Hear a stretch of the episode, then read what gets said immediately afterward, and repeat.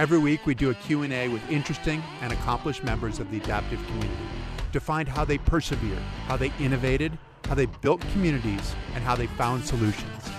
Welcome to the Name Tags Chat Podcast. Welcome to the Name Tags Chat Podcast. Today we are with Susannah Scaroni, who is entering her third Paralympics this year. So London, Rio, and then headed to Tokyo in a month or so. I mean, it should be pretty soon, right? So, been one of the top marathoners in the world for a long time, holds the American record in the marathon, one hour, 30 minutes, and 41 seconds. So that's one hour, 31, 30 minutes, and 41 seconds, which is really fast. Has a 10K world best, is a graduate research assistant in the division of, nu- of nutrition science and nutrition and exercise performance laboratory sports dietitian. Wow. Okay. And wants to be a sports dietitian. Uh, so great stuff. Also, first at the trials in the 1500, in the 5K, second in the 800, but then also another big one, an international one, where you won the 5K at the WPA Grand Prix in Switzerland this summer, which is one of the fastest tracks, if not the fastest track in the world that attracts everybody. So you are making a huge switch to some track stuff. Welcome, Susannah, and let's uh, let's get to it. How how have you sort of changed from being a marathoner? You've done most. You've done some track events at the Paralympics, but most of your your better results have been in the marathon but all of a sudden you are asserting yourself in the track events. What happened? Where where did this come from? Hey well thanks for asking. I think um, boiling it down it could probably be attributed to the fact that i'm a very very slow learner. Um, i've always been that way. I have to spend a lot of time um, you know painstakingly learning things. Um, but one thing that i do have is a love of pushing my racing chair. So I think, you know, that sort of foundation that I have worked really well in the marathon. I could enter that event um, and I was intrinsically motivated to like push as hard as I could for as long as possible. And that's pretty, you know, it's, it's a good baseline in a marathon to have that. Um, and, you know, fortunately, I just have like the right arm length. I have some things going for me. I have a great training group that helps me do really well, you know, in comparing myself to the world. But I would honestly say to talk about like we we talked earlier about how track skills and marathon skills do translate back and forth to one another. But um, I really have noticed, you know, that there was there were things on the track that I was just not very good at and those mainly were rolling accelerations and getting off the start line quickly. So I realized that, you know, I I need to work on those, and I was very diligent at my goals throughout the last few years to make each of those a goal. And then, you know, every morning at practice, our brilliant coach Adam Blakeney sets us up in scenarios that give us opportunities to do those skills, whether we think about it or not. So I try to be very diligent at practice to think about rolling accelerations and, um, you know, standing start mechanics or climbing mechanics, things that give you a little bit of um, an edge on the track when it comes to like a final 200 meter to 400 meter sprint. Well, and and the thing is, how did you approach that? Because I, I watched your 800 from 2016 from Rio. So the 800 mm-hmm. meter final. And it probably would be generous to say that your start was not good. Yeah. There. Oh you my never... gosh, that's the nicest thing you could ever say. It was literally the worst race, maybe the worst race of my life that day in Rio. and so while I would not say in any, you know, fake, you know, trying to make myself feel better because of the Paralympics. That was just a bad race. Um, however, I do, and it taught me a lot because I realized how long the call time is at the Paralympics and how between my great warm up I had for the 800 and then the hour that I sat in the call room in Rio to the jelly arms that I had after that. I, I now am going at least into Tokyo knowing that I'm expecting that. I'm going to try to be better in the call room about not having jelly arms. But a little bit of it was that. The other part of it was that I was really bad at sprinting that long in the 800. that's, I mean, your point about the call room is a big thing. And that's something that we don't see when we're watching it on television. When we think, oh, you just, you show up and you run, but you have no idea that, that you can be stuck. You can be stuck in your racing chair in the call room, which racing chair, you'd much rather push for that hour that you were 100%. sitting there. It's yeah. you're you're less comfortable sitting there than you would be pushing.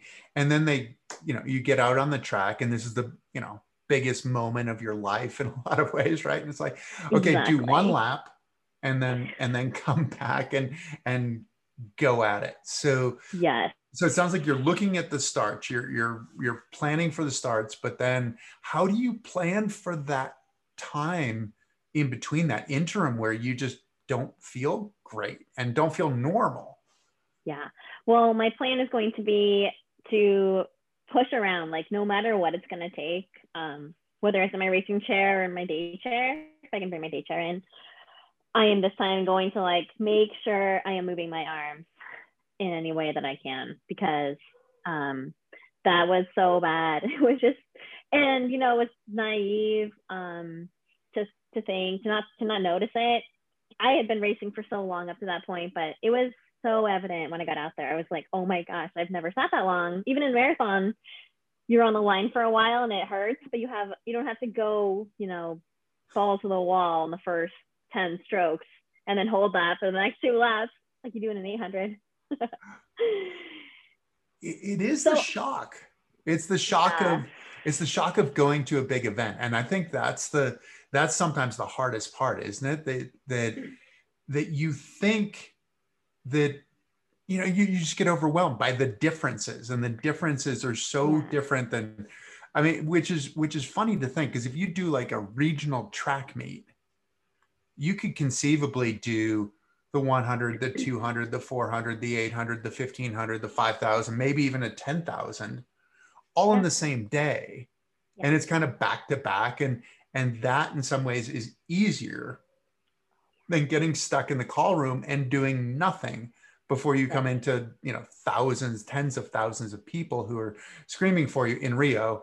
You won't have tens of thousands of people screaming for right. you, unfortunately, right. in Tokyo. But how about on the start side? How do you do that? I mean, you said that Adam, Adam gives you guys, you do starts or, or are you doing drills at the beginning of practice or how does yeah, exactly what, what are you doing specifically and how is that working um, we do yeah every morning we'll have a warm up and then we do standing starts so whether because we don't i mean adam doesn't have us do standing start workouts all the time a lot of the times we do a, a rolling workout like a workout off of a rolling start um, but he builds in standing starts into the warm up so that you're given that opportunity and I visualize myself at the start line in each one I do.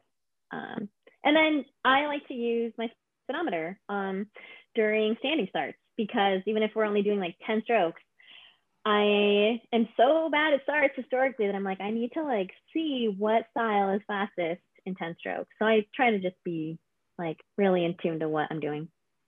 And you have some great teammates as well. So Oh, yeah. are, are you doing these standing starts or are you doing them independently? Are you doing them as a group? Are you able to match yourself against Tatiana McFadden or somebody like that who who gets out yeah. of this out of you know gets off the line pretty well? yeah.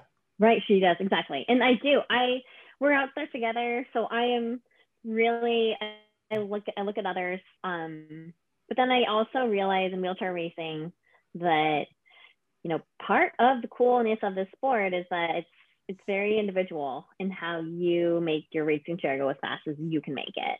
So I take that into account, but I also I watch her and I'm just like, man, that hand speed is insane. And I try and figure out if that's my style or if someone with less muscle mass than she has is like a longer style better. Um, I sort of play between those and watch my speedometer and see what's better.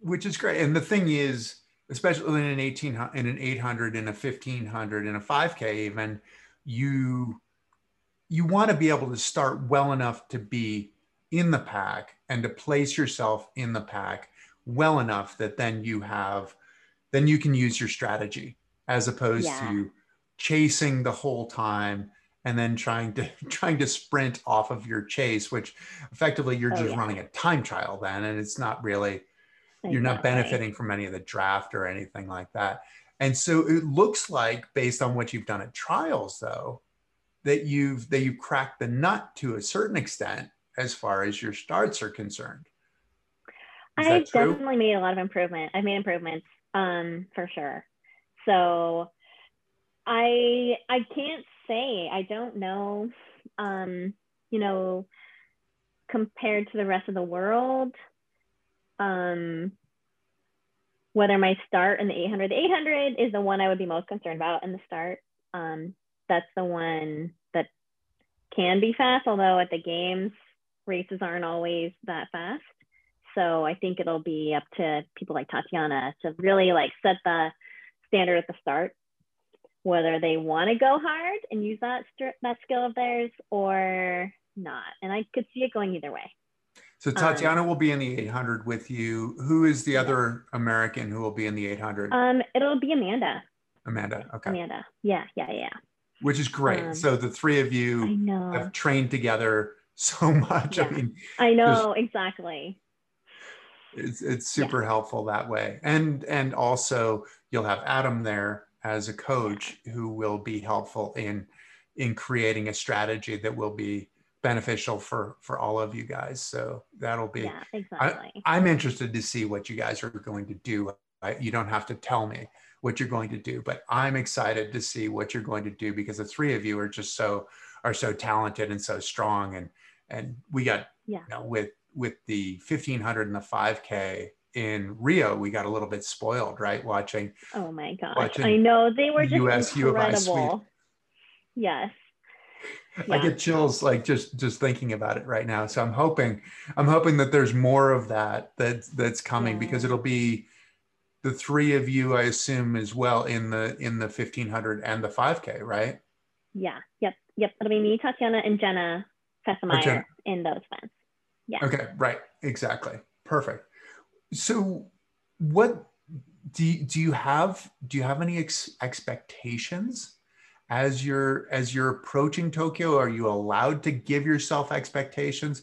Are they, are they and some of it let's talk about well talk, uh, let's do those and then we'll talk about marathon versus track as well just because they're such different sports almost sometimes yeah um yeah so i would say for the track i like i do know um you know based on where people were at trials or where people were in Switzerland, and not everybody in the world was there either. You know, I know that I have progressed, and that's great. I feel happy about that.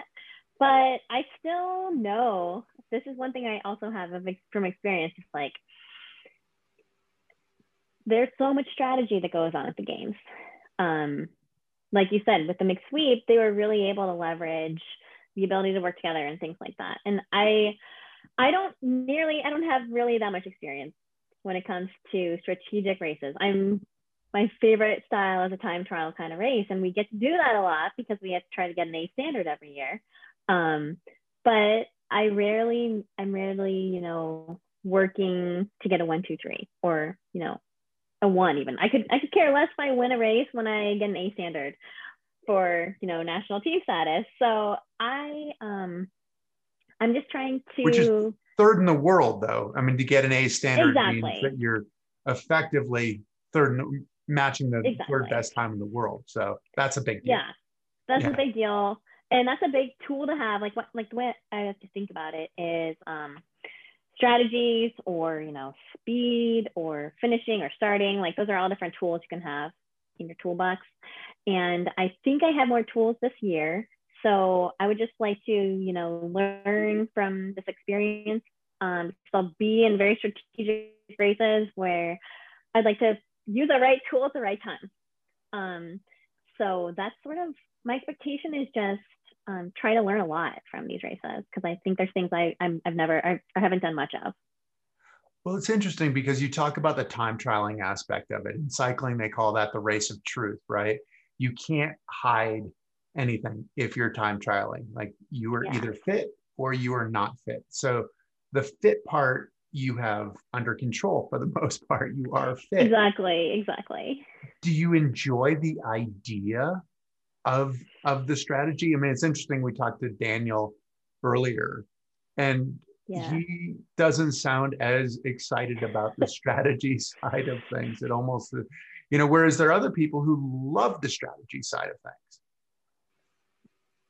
Right, exactly. You know, I'm very much with Daniel um, it's my nature is just really I like I like that being the measuring stick. Like you know, who can do the fast 1500 meter? Like let's make them like the 800, the 1500 meter gold medalist. But that's not the way a race is. So I'm not like mad at it, but it's really who can come across the line first. And those are so different, especially in wheelchair racing. Um, yeah, so I definitely prefer you know what I know because I said like I said I don't have as much experience strategic um, track racing so it's always normally easier to stay in your comfort zone so but I'm not afraid of it completely I'm like I said I want to learn and I just I'm glad I have some more tools to hopefully be able to to get some good experience at least good learning experience and hopefully it will serve me well what did you do in the 5K in Switzerland? So, so you won the 5K in Switzerland. So you had Tatiana in the race, right? Mm-hmm. You had mm-hmm. Manuela in the race. Mm-hmm. Uh, I'm imagining there there are a couple other really strong women who were in that race, and you were the one who crossed the finish line first. I'm assuming I couldn't find it online, so I didn't get a chance to watch it. Uh, but I'm assuming that you didn't time trial it and just go off the front on your own. Yeah. Although I will say it was pouring rain in that race. So there's a huge caveat to how, you know, Tatiana and Manuela performed in that race because you had that wrench to people's strengths and weaknesses. Um, well, you might so, see that in Tokyo though, too. Yeah, exactly. And I think, you know, um, at that point it was just like persevere because it was cold rain too. It wasn't even warm, um, which is really rough. And so I, um, I just tried to squeeze like hard so you wouldn't slip as much and then stay in there. And like it did show, like some people just didn't want to have to do that the whole time. Like Tatiana had to pull out um, of the race because she was slipping. Um, and then describe, describe to people what slipping means, like why rain is such a big issue in wheelchair racing. I think the best analogy to think about is um, if you think about running on ice, because our gloves are, they have a rubber surface, and then our hand rims have a rubber surface. And so if you add water into that, um, you can just get, you know, very little friction that you're able to generate. And so it's kind of like running on ice where you're just like, you, if you go slowly, maybe you can move forward, but if you go too quickly, you might just like literally slip and fall. Um, and so there's ways to kind of mitigate that with some sticky substances you can put on your gloves, your hand rings, um, or sandpaper. But I didn't use anything in that race, and um, mostly because I knew I was racing really the next. No, um, but that's because I knew I was racing. Ooh, I'm so sorry. Maybe it's my, I'm not sure if my connection is bad, but. Oh, am I frozen? Because can you hear me I now? can see you. Or, no, I mean, you were okay. a moment ago, or maybe I was, but um, anyways, yes, I didn't use anything in that race, but that's partly because I knew I had, you know, two more track meets worth of racing to do. And so I didn't want to have um, like sticky gloves the next day if I didn't have to. And so I was like, well, I'm not worried about getting an A standard in the 5000 when it's pouring down rain and 40 degrees. So I'm just going to try and, you know, persevere in it. Um, but I wasn't slipping at that badly. I didn't need to pull out. Um, wow. I just try to squeeze more. Yeah. That is that is super impressive that you that you weren't slipping because it, I mean, as you say, running on ice, that's what it feels like. And the end result is often these slash uh, cuts on the inside of your inside of your upper elbow and which yeah. really don't feel very good at all because you slip and then your then your arm runs into the push ring which is a tire that is glued onto your push ring. So basically it's like a little saw that just continually saws at your arm. So exactly. that's, that's pretty impressive that you that you were able to you were able to do it without that. So so so it, in some ways it's kind of like a an anomaly. This this race, it, it's almost like there's the confidence based on it, but it but it sounds like there were so many factors that went into it that it's not necessarily like you're saying, oh yes, I know exactly how I can beat those women in the five thousand. Exactly, exactly. I have, um, in fact, my I'm more on the lines of thinking, you know, I don't know how anyone's going to be doing, and I'm sure they're going to be doing really well. And so I'm going to try to, you know, um, know what tools I have and then see how the race goes. Yeah. I'm not going to time trial it though. I'm certainly not going to time trial it.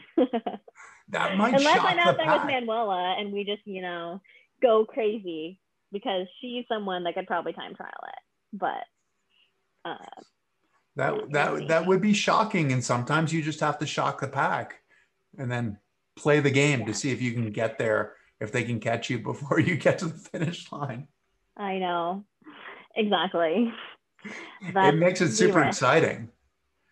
Yeah, no kidding, no kidding. But a little worrisome for you, I would imagine, and a whole lot of work. I was gonna say it's it's also boring to do a slow 5K. So I wouldn't be completely unopposed to some action happening. I hate when they go super slow, which they go super slow a lot. uh, this is funny. So this for you is there, there's a battle against the uh, against your competitors, but then a battle against yourself in terms of like your instinct to go out and I just want to go as fast as I possibly can. And yes and if they're slowing you down tactically to be able to like okay it's okay it's okay just relax you'll get to go faster later is, is that oh, battle 100% getting... adam joked with me this year because i needed to have a better you know patience about being in a draft because i will be the one that goes out on the side because i'm like this feels so slow in here. Uh and there are some skills you can you know gain by working up being in a draft. So i try to do that sometimes but really i dislike it so much that i i don't do it very often. Which is funny i'm imagining that adam is giving you some of the math as well right? If that if you're if you're going out in lane two this means you're going what like yeah. six meters further? So you're going yeah. much further than anybody else. So and you're not getting it the benefit of any draft. So you're working that much harder. I'm sure adam has has formulas to to tell you exactly oh, what yeah. is going on but exactly. Still yeah i don't recommend it. I just I, it's like you said it's a battle with myself. I'm like and there's a time to do it and there's a time not to do it. And the games is a time where it's not to do it Are you winning that battle right now, or do you have to get back to me in a month or so? Um, well, I'm not at the games right now, so I've been doing my own style. I like my daily victories where I get to like really enjoy practice. Um, and I'm just hoping that you know I've I've been in drafts enough times in my life that I'll be like I'll be able to be right back in there and it'll be fine. are, are you sure? I mean, I'm I'm looking at the body language here. You you look like you're you you look super conflicted. You know, I'm seeing the body language of like, yeah, I'm I'm giving you the right answer, but I don't know if I really believe it or if I want to believe it. Oh yeah, no, I am every single day. You can ask anyone here. I am the one that immediately gets outside of the draft because I'm like, oh, I don't want to be in there. so because it that, slows you down, or because yeah. or because of the discomfort of like being that close to people. No, just because it slows you down. I feel like there's like a, you're like trapped. okay, I like it. Uh, I know. I told Tatiana this actually this year that I think my like dream job or dream position would be like a marathon pacer, where I could like someone needs to go this pace, so like they could just drop behind me and I could like take them to that pace. that is funny. That that would be that that's that's not a job that a lot of people want. I know. Like I, am definitely not one of those people who would want that job. I, I would be looking for I would be looking for you to be doing your yeah. job. And I'm like, oh yeah. Like Susannah, you look great up there. Keep going. Yeah. Like I, I'm just gonna stay here in your draft. That that would be that would be my that would be my hope is to do the exact opposite of what you do. Yeah. But that's yeah. That's I yeah. We, we have a different skill set. I, I think I started and accelerated well, and that might have been all I did well, you know. hey, that's a skill set I don't have that well. So I appreciate that a lot. I think that's amazing. I think that there is a part of that, that but I, I appreciate your strength and your endurance and your ability to persevere, which is just which to me is is sort of the definition of of a true athlete. But then there are always those people who who are so good at being in the in the draft and then accelerating off the draft and it looks like they're boxed in and then they can get out of that box and it's super exciting and I, oh, I, I know thoroughly respect those people too. Exactly. I 100% agree. So, um, yeah, I know that I won't be trying out to using my strength at the games because I um that's not the time for it. I'm a, I know that at least, you know, like you said, every single person behind me will be able to come around. Um and I can go as fast as I want in the warm up. so I um I'm just gonna have to, you know, suck it up during the race. You're gonna have to scratch that itch somewhere else, you know, on the practice track. You can go as fast as you want and then then exactly. you have to behave yourself and be a tactician when you get on the actual stadium yeah. track. Yeah. Will the marathon afford you the opportunity to indulge more of who you are? Yes, that's why I'm glad you asked because I think when I saw that course, I was like, oh my gosh, this is cool. Because, yeah, the other races turned into track races. Like Rio was a 5K loop. And so you know, I pulled a lot of that course that day and I was happy, but I only got nearly last. Um, and uh, because it makes no sense to do that. but this race, it's so technical. So there's like three hairpin loops. There's um, pretty significant downhill. There's an uphill. All of those things are going to separate the group. And so there's going to be a great opportunity to, you know, use my true strength, which is my maximal aerobic speed, and you know try to hang on to that and just make gains when hopefully some people are trying are you know slowing down. What so where where do you make your moves? I mean, not not asking you where you'll make your move in the in the race, but you said the hairpin turns, uh, the uphills, are, are there a fair number of, of actual regular turns? I mean, 90 degree turns and things like that? Um, there are some, not too many, but there are. Okay. Yeah. Um, it's it's relatively straight though when we're not hairpin looping. There's some long straightaways. Um, so I don't know. I think um, I just try to take a good line um, and try to hold a pretty high speed. Um, those are my two, yeah, plans going into it. And then that I need to make sure I would like to, you know, stick with some people as well because it is going to be hard. It's going to be hot. And so I think, you know, conserving energy in a draft, even though I don't love it as much, if I, I know we'll all be working hard. And when you share the burden, I don't mind it as much. It's just, um, and if it's for, you know, an hour and 45 minutes, I don't mind it as much either. um, you're right. given a lot of opportunities to pull in the marathon if you're someone like me who will pull. So uh, I don't mind taking turns. And and you will you be okay if the pack drops it down to 12 miles an hour on the flat or something? I will, unless you know there's someone ahead of us that we need right. to catch. um, you know, my Manuela is gonna just annihilate this course. And so I, I think it's important for all of us to either not let her get too big of a gap or to, you know, realize, okay, we're going for second place then. And then we can go 12 miles per hour if that's what you really want to go. Um, but I, I have bridged a lot in my life and it definitely wears you out. Um, definitely. And the people does. with you haven't done as much of it. Right, exactly. And so, so skills wise, I mean, you you have a big, fairly big downhill going down. How is your how how do you descend? Um, I would say average. Like, cause I um I don't I'm not I don't weigh that much, but I um I can descend pretty well. Um, but I've like I get past in a lot of downhills. Um, my last marathon in Oita, I got just annihilated by Manuela and by um oh what's her name? She's a Japanese athlete. Um, she's so nice, Uh, just like annihilate on the downhill. So I I wouldn't say I'm a great defender.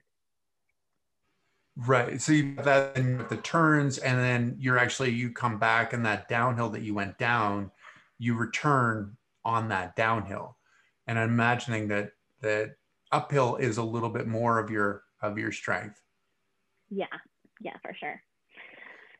And that's at the end if you're close enough to be able to bridge any gaps, or if you're close enough exactly. to be able to make a move. Exactly.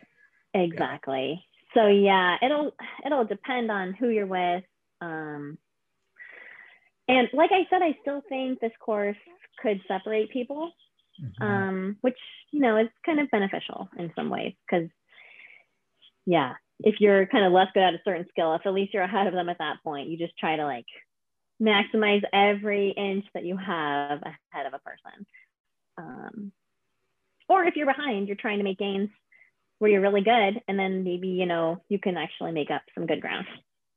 Exactly, and and you said that that is different than than a bunch of the other race, the bunch of the other Paralympics. I mean, even back to like Beijing. I mean, I think Beijing was like dead flat, like okay. not a hill in the course, and then come do 400 meters around the track at the finish. And I think, I think the men had a had a you know had a pack of like 30 or something like that. I mean, it was something. Yeah. It was crazy. Yeah, and I'm sure many of many of those guys were just literally sitting there, just like not trying that hard and it just came down to a sprint at the end and um it was like that in rio so yeah um, I don't think that'll happen in this course. So I'm excited for that. And I have five days after the track events before the marathon. So hopefully can just, um, yeah, re just like reset and be ready. Nice. So how did this all start for you? I mean, you, are at the University of Illinois. You've been a three-time Paralympian. Oh, you will be a three-time Paralympian within a month. How did how did you get into this? I mean, it sounds like there's a huge love for the racing chair. Was it always the case? Um, well, I so I learned about adaptive sports in fourth grade um, when I went to a sports expo um, through Shriners Hospital. And the year before that, I was like, every other third grader in my school who gets to play basketball for the first time, I was like, oh my gosh, yes, it's finally time to play basketball. Um, and then I started playing basketball with my classmates, and I was like, oh my gosh, I use a wheelchair. Like that was literally the first time I think I realized I was in a wheelchair because I was so included in everything in my tiny little school. Um, but I hated it. I was like, I felt so patronized because people had to pass me the ball once. I was the slowest. I was like, I'm never doing this ever again. That was horrible. Um, and then when I found out about wheelchair basketball, I was like, no, definitely not. But my mom forced me to go. Um, and that I still remember that first practice because I was like, oh, this is what basketball is. Like, we're literally just playing basketball right now. And I was having the best time of my life. Everyone else used a wheelchair, and we had drills. And we were working on skills. And um, you earned the basketball if you got it. So that really, I think, I don't know if it was so pronounced for me because of my previous experience, just like realizing how empowering it is to have adaptive sports as an option. But um, I was in love. So that spring, when they were like, okay, track practice is starting, I begged to be able to go to track practice as well. And um, I have remembered always loving being in my racing chair. You know, when I graduated high school, I had hoped and planned to go to U of I. Um, I was accepted, but the out of state tuition was so expensive that uh, my mom would not let me come. And so I had an academic scholarship to Carroll College in Montana. Mm-hmm. And I love Montana. So I ended up going there. And because I couldn't play basketball um, by myself, I had my racing chair with me. Um, and so I was pushing every day. I didn't have a speedometer back then. I was just pushing because I loved it. And my chemistry professor, who was a runner, he introduced me to Map My Run. He's like, Yeah, you can find out how far you've gone if you're interested.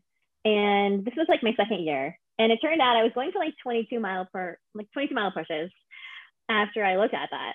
And so I think, you know, I truly just have an enjoyment in being in my racing chair. I love it. I love quarantine. I just got to push when I wanted to. And even if we weren't training together, like I wasn't phased by that. I loved it. And so I think it's just who I am. You know. Wow. So just the love and so you just go out like in when you're at Carroll, you just go out and just go push and would you say I'm I'm going for a couple of hours or or did you not put any any constraints on it? I didn't really put constraints on it. I love the scenery out there. So I had just, you know, there was a lot of open road and I would just go on it. Looking back, I think I would be terrified now. I'm like, man, I didn't tell anyone where I was going. I didn't have a cell phone with me. I um there weren't really constraints. I didn't even know how long I was going for. I think I was just going, I was just kind of like, so like, oh my gosh, that looks really pretty over there. I think I'll go that way. um, I'm still like that. I notice a lot of things when we're training. And um, yeah. Yeah. It's wow. definitely something about who I am. And the thing is, I mean, you're competing right now, but you'll you'll never stop. It sounds yeah. like yeah no i i am an athlete i like that likes training more than racing so i have no worries as long i mean and you know i i love other activities too like i love swimming i think that retirement doesn't scare me i guess is what i would say because I think right. I'm always going to do it. I don't think there will be, I guess there won't be a retirement, which is probably why it doesn't scare me. I'm just going to enjoy, you know, pushing which wherever I am, whether I'm training for something or not. What does it do for you?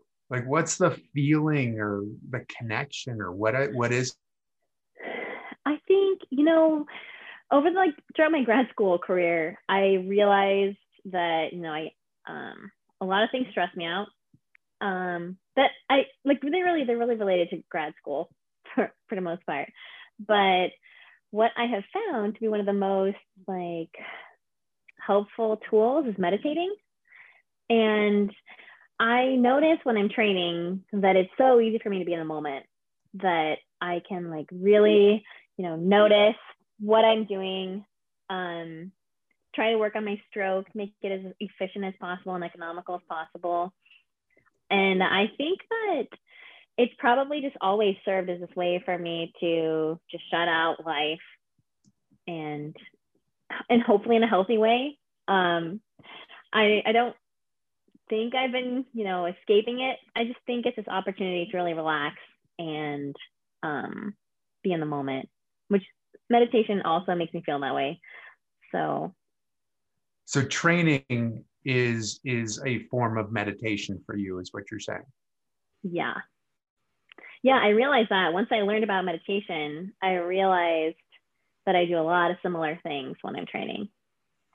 And do you have a sense of a peace and fulfillment and happiness when you finish training kind of like finishing a meditation?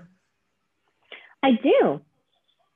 I do. I mean unless See, that's the problem. Unless I've been like stuck in a draft, then I'm just like the whole time I'm like, I'm like, oh my gosh, this is killing me. So yeah, I think that's literally it. I just I'm not in like peaceful like zen when I'm in a draft. just bad. There could wow. be ways for me to do it if I were to just be more mindful about it. Um, because that's the, that's the thing. There, part of it is like I like the feeling of yeah, like working and you know it being challenging. I think I like the challenging part, and then trying to make that feel like easier and easier, but not too easy. I want it to feel challenging, but I like it to be like more efficient, I guess. That is that is awesome. Now, I, you probably have to talk to Adam and see if you can get him to like to like check out your brain waves and stuff like that. Like the you know the whole like meditation side of like repatterning your brain and you know collecting your yeah. free radicals and all that stuff and everything and see if you get that benefit out of tra- out of out of a training which yeah. unless those people are in front of you and you have to be behind them then it doesn't work. Exactly. Exactly. That is wow. And is so is that really what attracted you to the marathon? Is that it it really is just sort of this this long race and it's you against the course more so than it is in a lot of other races. Yes, I am so glad you said that. I've written that before. That and that's what I really value about challenging courses. Like New York City Marathon course is so hard that you can't sit in a draft in it. It's that course, like I said, it's that course forces you to overcome it. And for me, I love that. I'm like, oh yeah, this is going to be a true demonstration of what I have trained for, what my body can do out here. It's not going to be, yeah, it's not going to be focused on being behind somebody at the right moment so that I can win the race. Right. And, and, and I love, even yeah. you've done that in New York as well with the 10K too, right? So the 10K around Central Park yeah. is kind of is, is kind of similar too, in that it's just yeah. it's so rolly and but you've gone fast. You go 22, 22 there. Is that and, and did you and, did you go up that hill at the end of the park? Yeah, Harlem Hill. Harlem Hill, really? Nice. That's a that's a I hill. think that's why I seriously, I seriously think that's why I'm pretty decent at the 10K is because I think it's one of those races you can time trial in our sport, at least in the women's field right now. Um, marathon, you can't really unless you're Manuela or Tot. They've both time trialed or Daniel marathons, but it's very rare to do that because the pack behind you is usually so good that they'll catch up to you. But a 10K, I've noticed at least that I can go my max effort for a 10K. And, you know, I I'm not like gonna kill myself for the end of the race. I can do that whole for a 10K. And I don't know, I don't think every athlete can do their max for a 10K. I think you're probably right that that most yeah. can. So I think my one thing that I've gained from my love of training alone is being a 10K time trialer. for whatever that's worth. It's not worth very much, but yeah. Wow. Now you're also you're, so you're getting your doctorate, is that right? I am getting my master's. Master's. Um, but also my RD. So it's my, res- my registered dietitian credential, which is part of a master's program. But I've been in my master's program for five years, so it's a very like I'm like a I'm like a um, a super super super master. Um, but yeah, I start my dietetic internship. I'm, I'm writing up my thesis now, and then I start my dietetic internship as soon as I get back from Tokyo. And after that, I will take a board exam next summer and hopefully pass that and become a registered dietitian. Why did you go into diet and nutrition? Um, so I learned the value of nutrition, especially for athletes, because when I was in high school, I definitely had a full blown eating disorder. And I remember clearly thinking that I needed to be smaller to go faster. Um, and I compared myself to my other teammates, and I was like in eighth grade and I didn't fit in my racing chair. And I was like shattered by that. Not ever thinking that probably an eighth grader has grown or anything like that. I was just, I just remember thinking, oh my gosh, I need to do something about this. And so I um, got to a very low point to where I developed a pressure sore um, abscess when I was a junior in high school. And that turned into an entire year of bed rest. And yeah, wow. so, and that was over the Beijing Paralympic year. So I watched my teammates, you know, try out for Beijing, and I was at home on bed rest watching that. And honestly, I could have still not, I still couldn't put together the, the relationship between nutrition and sports after that year. But my coach forced me to see a dietitian every week um, after my after I eventually had like a skin flap surgery. And I did, and you know, begrudgingly because I was a senior at that point, the goal was set for me that I needed to like become like 80 pounds in order to go to college that year. So I did want to go to college. And so I made that goal. But the interesting thing was that I also got a lot faster my racing chair. And I felt a lot stronger. And I was like, I just remember thinking, oh my gosh, this is, there's something to this. And I, I feel ridiculous now, but I realized I had to learn sort of from the ground up the function of food um, for performance. And for me, that was what my brain needed to sell it, sell it to me was like, okay, if I can exercise, like I'm interested. and so I, you know, I, I learned how how good you can feel when you have a good nutrition um, plan. And um, I now that I'm studying through research, I realize there are so many ways and so many different ways that different athletes can use nutrition differently. And para athletes is kind of this whole different realm um, that I am still fascinated by the field of nutrition, especially for athletes, and um, very passionate about exercise. And so I really think that whatever capacity I am a dietitian in the future, um, linking the two together will be like what my spiel is because everyone needs their skeletal muscle to be, you know, optimal and to be able to help them, you know, live their daily lives. And I think skeletal muscle is such a metabolic tissue that nutrition um, becomes your friend. Wow. Now, did you did you say that you had to get up to 80 pounds in order to go to college? Yeah, it was. Yeah, I know. Wow. Wanted to make sure that I heard that correctly. Yeah, it was pretty bad. Yeah. What What do you um, What do you weigh now, if I'm allowed to ask? Yeah, no, you can totally ask. I now I'm like pretty steadily at like 95 pounds, and um, I, yeah, it's crazy to think that I've gained like 20 pounds since high school, um, and I feel much better than I did, and um, yeah.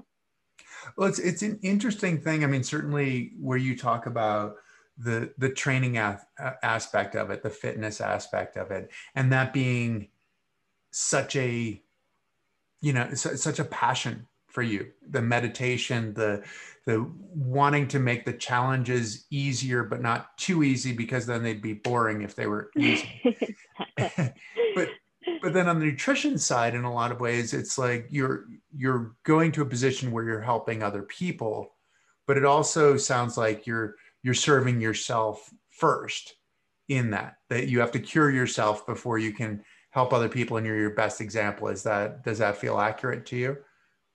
Yeah, I think so. I think um, there, yeah, there. And similar with racing, there's so many things that I've learned. Like I said at the very beginning, I'm a slow learner. I had to my entire high school. I had to like, you know, starve myself um, to learn the function of food. and I had to be in Illinois for 11 years to try and like get a rolling acceleration. Um, but but I now know that I know what they are now, and I know how to like talk to people about them in like a sentence. I could try to hopefully save them years and years. But um, I do think experience is the best teacher.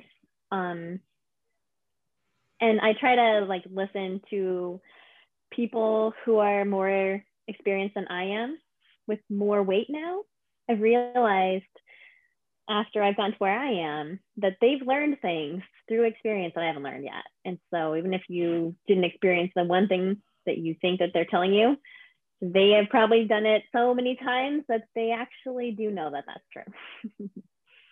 right. But you've also learned some of this stuff in one, in a painful way, just how detrimental a, a lack of nutrition can be, but then also how beneficial it can be as fuel to to yes. push you in your in your other passion. And there are probably a lot of us out there who are who are hard-headed right? Who don't who think we have the the right answer but but need some help getting pushed into the right direction. So I, I think that your experience is going to be super helpful for a lot of people and nobody nobody can argue with you as well, right? Just in terms of what you've done with your nutrition as well, in terms of your performance. I I really think so. Um, and if anything else too, it could. I think I've what I've learned as well um, is that you know challenges are a very good thing, and whether or they can be a very good thing, and so to embrace that, um, you're you can come out of it with so much with so, with so much more beneficial tools um, as long as you persevere through it. Exactly. No, this is this is awesome. I I I am so excited just to watch you in Tokyo, just to watch you in terms of in terms of the changes that you've made to your starts, to your to your rolling acceleration, which for a lot of people who are out there wondering what is rolling acceleration. And and tell me if i'm wrong in this but but you essentially are somebody who really has has had one gear. Like go out and i'm going to go this speed all the time. And and it's either that speed or it's stopped essentially where rolling acceleration is to be able to move and then and then be able to accelerate off of off of that movement so I'm excited to watch this, but then also excited to see what you're going to do exactly and and affect the rest of the world in terms of in terms of nutrition, which we just know we're just in some ways we're just scratching the surface in terms of nutrition and sensitivities exactly. and microbiome and all of these yes. things. So you're going into yes. a super exciting field. Oh, I know exactly, and and like I said, skeletal muscle is kind of beneath a lot of people's goals because it's your daily life experience. And nutrition is your skeletal muscle's best friend. Um, so I think, yeah, being able to hopefully make a difference and that nutrition doesn't have to be scary, but it can be a tool and it can help you live your best life. That sounds awesome. Well, Susannah, thank you so much for joining us. I don't want to keep you from the lamb curry that, are, that, that is cooking in your in your kitchen. It smells really good, I have to say. it's hard to maintain concentration, I would imagine. But thank you so much for joining us. This is absolutely awesome, and good luck in Tokyo. Thank you so much for having me. This was wonderful. Good. Well, I'm glad you enjoyed it. Thank you to all of you for listening. I know that we had a few glitches along the way, but if you want to watch the it in its entirety, please go to the One Revolution page. This will be archived there along with all of the other ones that we've done.